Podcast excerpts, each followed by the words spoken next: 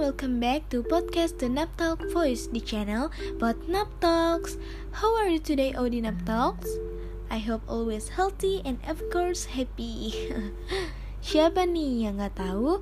Raden Ajeng Kartini. Pasti nggak ada dong yang nggak tahu sosok perempuan yang menjadi panutan bagi kita di masa kini. Kartini, ya Kartini, kita adalah Kartini. Lalu apa yang harus dibanggakan sampai kita disebut sebagai Kartini?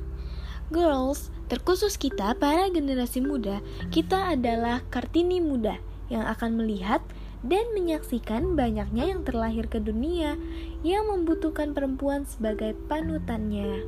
Tentu termasuk diri kita. Menjadi panutan bagi sesama perempuan atau bahkan orang lain menjadi alasan mengapa kita harus memiliki edukasi dan wawasan.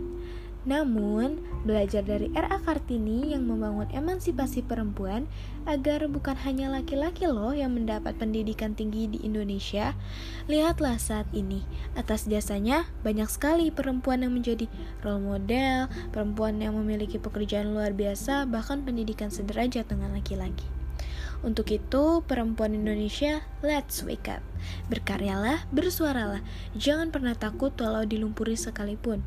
We are the same. Menjadi panutan bagi sesama bukan untuk mengharumkan nama kita, namun mengharumkan citra perempuan yang sangat besar impactnya bagi generasi mendatang.